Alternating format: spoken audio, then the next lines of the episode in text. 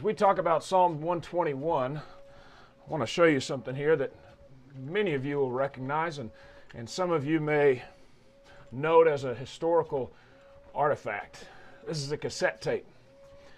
I used to, on cassette tapes, take my favorite songs, compile them to one cassette tape, and call them my mixtapes. Maybe you had a special mixtape that had all your favorite songs on it. Maybe you made a mixtape for someone else. That was a real way to show friendship or deep relationship with somebody way back when was to create a mixtape for them. Today it's a lot easier, maybe more complicated for some of you, but we call it a playlist.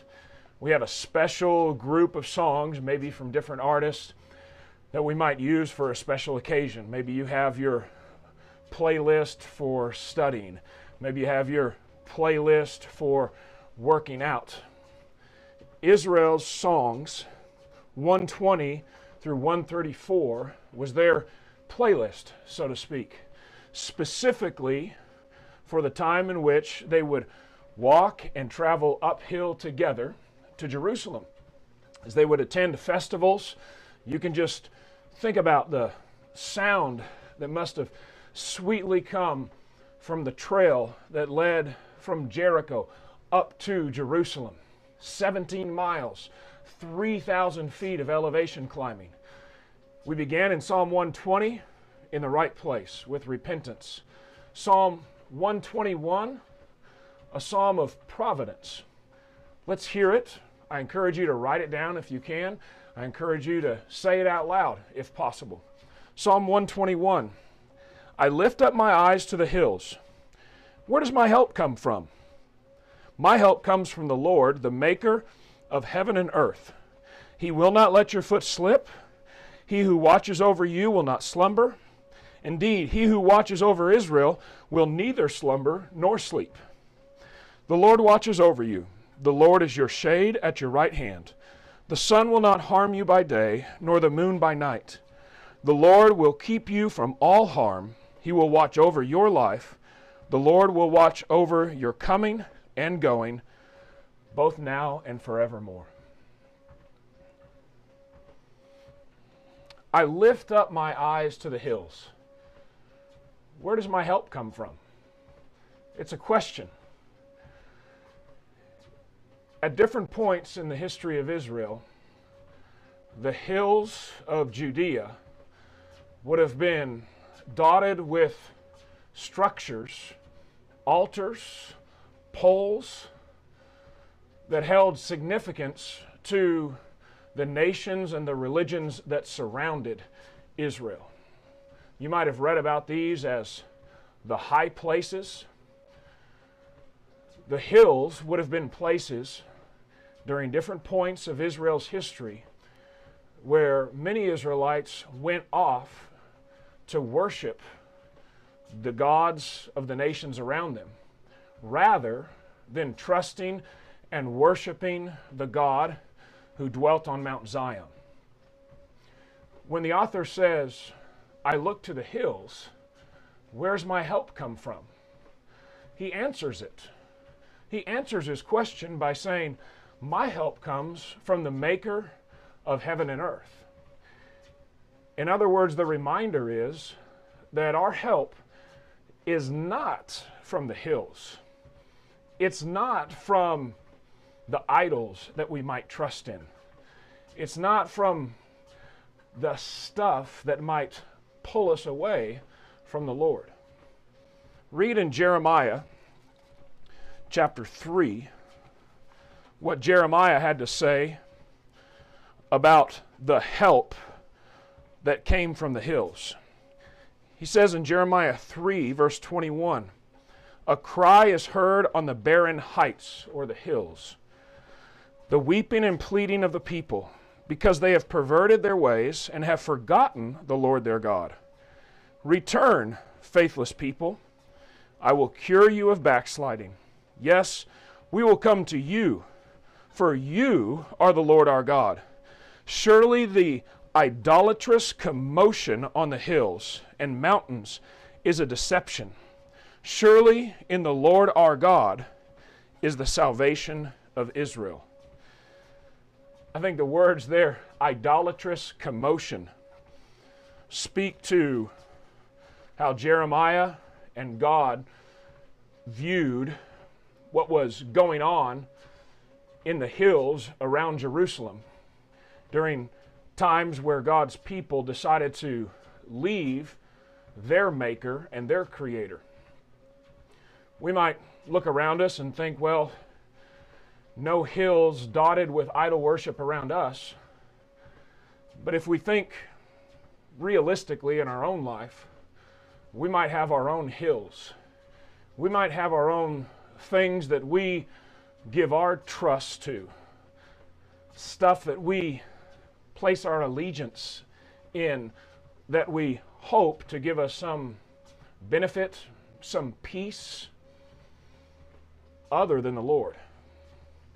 What does that idolatry look like for you? What does it look like for me? What are things that we put our trust in other than the Lord? It can be sometimes things that in and of themselves may not be sinful. It may be things that in and of themselves are sinful. Whatever that addiction looks like, whatever that brief escape looks like. It's replacing the one who made us. And so, if we're looking for our help from the hills, if we're looking just to distract ourselves from trouble or just escape for a moment or get swept away in something that will promise us just a moment of pleasure, we're taking our eyes off the one who's created us and the one who knows what is best for us. So the psalmist says, The maker of heaven and earth, he's the one that we need to put our trust in. He's the one who will provide. That's why this is a psalm of providence. This psalm is not saying that no bad will ever befall those who follow the maker of heaven and earth. The psalm isn't saying that we'll never suffer. What it is saying is that our Lord will provide and He will protect and He will walk with so that when there is trial, when there is temptation, He will provide the way of escape. He will guide us through difficult times. We can choose to grow with Him through those difficult times. We can choose to continue to move in a forward direction. So the psalm shares with us ways that the Lord protects us. Some of them are quite unique. He encourages us. He says in verse 5 The Lord watches over you, the Lord is your shade at your right hand. The sun will not harm you by day, nor the moon by night. We can perhaps easily think of how the sun can harm us through heat stroke or sunburn and how the Lord provides shade. He's something or someone that we can rest under when we feel like the cares of the life of this life are consuming us. We might wonder how the moon can harm us. You know, our English word lunatic comes from the Latin word luna, which means moon. People who stayed out all night were thought to have been made crazy by the moon. And so he's protecting us from whatever the day might throw at us. He's also protecting us from whatever the night might throw at us. The psalmist, in poetic fashion, is saying he takes care of us at every moment. And that's the providence of God. The providence of God does not mean that we will never face trial or temptation. In fact, we understand that Jesus, Son of God Himself, faced trial, He faced temptation. But He had one who walked with Him through the storm. And we have one who walks through the storm with us. I won't let your foot slip, he says. Think about that as we're walking uphill. Verse 7 The Lord will keep you from all harm, He will watch over your life. The Lord will watch over your coming and going, both now and forevermore. Maybe that sounds as the psalm ends like nothing bad is ever going to happen to you. Relatively speaking, nothing in this world can harm us. That's why Paul could say in Romans chapter 8, of all the things that he had been through shipwreck, hunger, persecution nothing could separate him from the love of Christ. Because, in comparison with what the Father offers us through Jesus Christ, an eternal home with Him, salvation, nothing in this world can harm us. That's the promise of eternal life through Jesus Christ. So the providence of God is a sure and steadfast thing that we can put our hope in. Times where we have stuff taken from us, relationships that are broken perhaps, time where we have to spend without others who are important in our life. It's a stripping away of sorts, and it's an opportunity to just thank God for His providence and the fact that He cares for us, that He holds our salvation in His hand. What a blessed promise that is.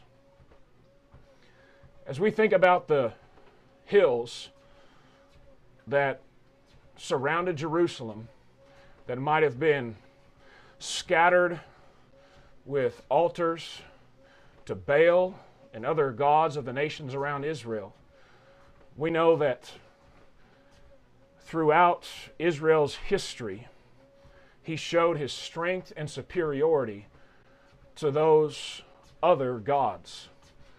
The story I'd like to leave you with today is found in 1 Kings 18. It's a famous story. If you haven't read it before, I'd encourage you to read it in its entirety. But it has direct application to this story or this psalm, Psalm 121. Elijah challenges the prophets of Baal to meet him on Mount Carmel, where really everybody could see what was going to take place. He challenged Baal's prophets, some of their best, to call down fire from heaven and burn the sacrifice that they'd presented before him. Of course, they scream and weep and wail and perform every incantation possible to try and bring down fire from heaven to consume their sacrifice. Elijah, in a sort of spiritual trash talk, says to them, Why don't you cry a little bit louder? Maybe he's asleep. Perhaps he's gone away on a trip. Of course, what Elijah is doing is demonstrating that their God was a concoction of their own mind. They had created their God in their own image. Our God isn't like that. That's why Psalm 121 says, He doesn't sleep he doesn't slumber. Perhaps as the Israelites sang this, walking together towards Jerusalem, they could remember back to the time where Elijah called down fire from heaven. And their God, who didn't sleep and didn't slumber, consumed the sacrifice and demonstrated to all of Israel that their God was alive. Their God was the maker of heaven and earth. Now that we've started the journey with repentance, it's good to remember that our Lord provides. It's good to remember that that doesn't guarantee freedom from suffering on our journey. It doesn't mean that there will be no trial ahead. It does mean, though, the God who made it all is still in control. He's walking with us, He's protecting us from evil. He holds salvation in His hands. He's blessed us through His Son, Jesus Christ. What a joy it is to walk on that journey together with Him. Psalm 121 Providence. I lift up my eyes to the hills. Where does my help come from? My help comes from the Lord, the maker of heaven and earth. Psalm 121.